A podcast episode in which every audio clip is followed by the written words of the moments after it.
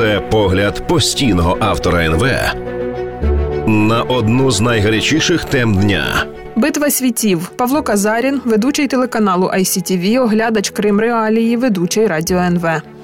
Ця війна дасть відповідь на запитання, що є ефективнішим: ринкові демократії чи ринкові диктатури.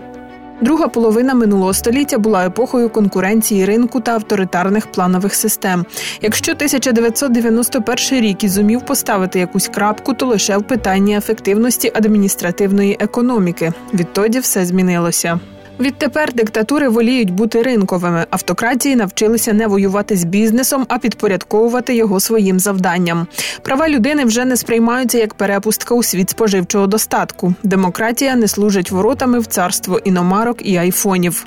Обивателю більше не пропонують обирати між джинсами і державною величчю. Відтепер усе це доступно йому в межах єдиної пакетної пропозиції: джинси окремо, права людини окремо. У результаті нова лінія протистояння полягає між ринковими демократіями та ринковими диктатурами. Війна не розвернула Росію в бік націоналізації та державного розподілу. Китай продовжує бути конкурентом заходу не тільки у військовій сфері, а й в економічній. На цьому тлі Північна Корея залишається пам'ятником мертвому 20 століттю, і судити по ній про сучасні диктатури було б наївно. Якщо ми програємо, світ отримає сигнал, що ринкові демократії справляються гірше ніж ринкові диктатури, що змінюваність влади і права людини погана підмога під час війни, що свобода слова і політична конкуренція ведуть до програшу під час криз. Світ отримає сигнал, що сильна рука найкращий рецепт для перемоги країни, що незалежність гілок влади рудимент 20 століття, що партійна різноголосиця здатна так сяк працювати під час миру, але тільки шкодить під час воєнних катаклізмів.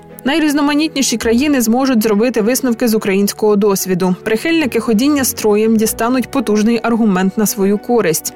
Сценарії порятунок демократії та порятунок нації опиняться розведеними по різні боки барикад, і кожне суспільство самостійно обиратиме для себе пріоритет. Якщо 1991 року свобода взяла гору над тираніями, то тепер оновлені тиранії почнуть доводити, що програли вони не свободі, а всього лише ринку, і що ринок чудово уживається в одному пакеті із сильною рукою. А ще наша боротьба визначить, чи працює цинізм як інструмент зовнішньої політики. Цинізм це ж не тільки невіра в ідеали. До того ж, це ще й переконаність у тому, що інші в ці ідеали теж не вірять, а всього лише прикидаються. А тому просто зараз світ отримує відповідь, наскільки перспективно в сучасній реальності бути Віктором Орбаном. Якщо модель поведінки Угорщини в умовах війни принесе їй вигоду, то що зупинить інші країни від спроб копіювати цю формулу?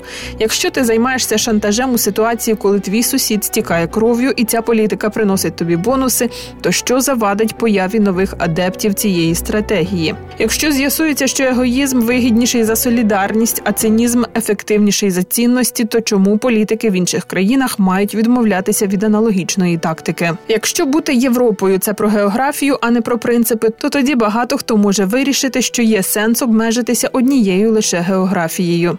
А ще наша війна це тест на спроможність робити висновки. Довгі роки Європа звикала жити під парасолькою безпеки, яку тримають над нею Сполучені Штати.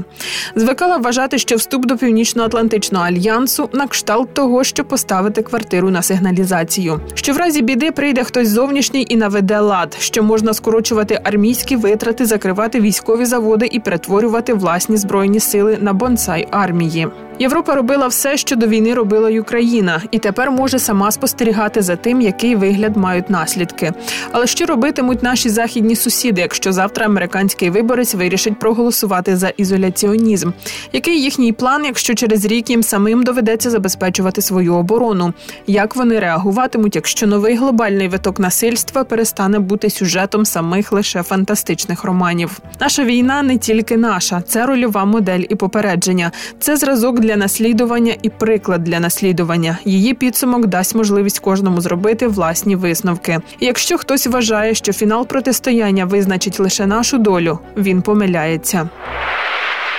Це погляд постійного автора НВ на одну з найгарячіших тем дня.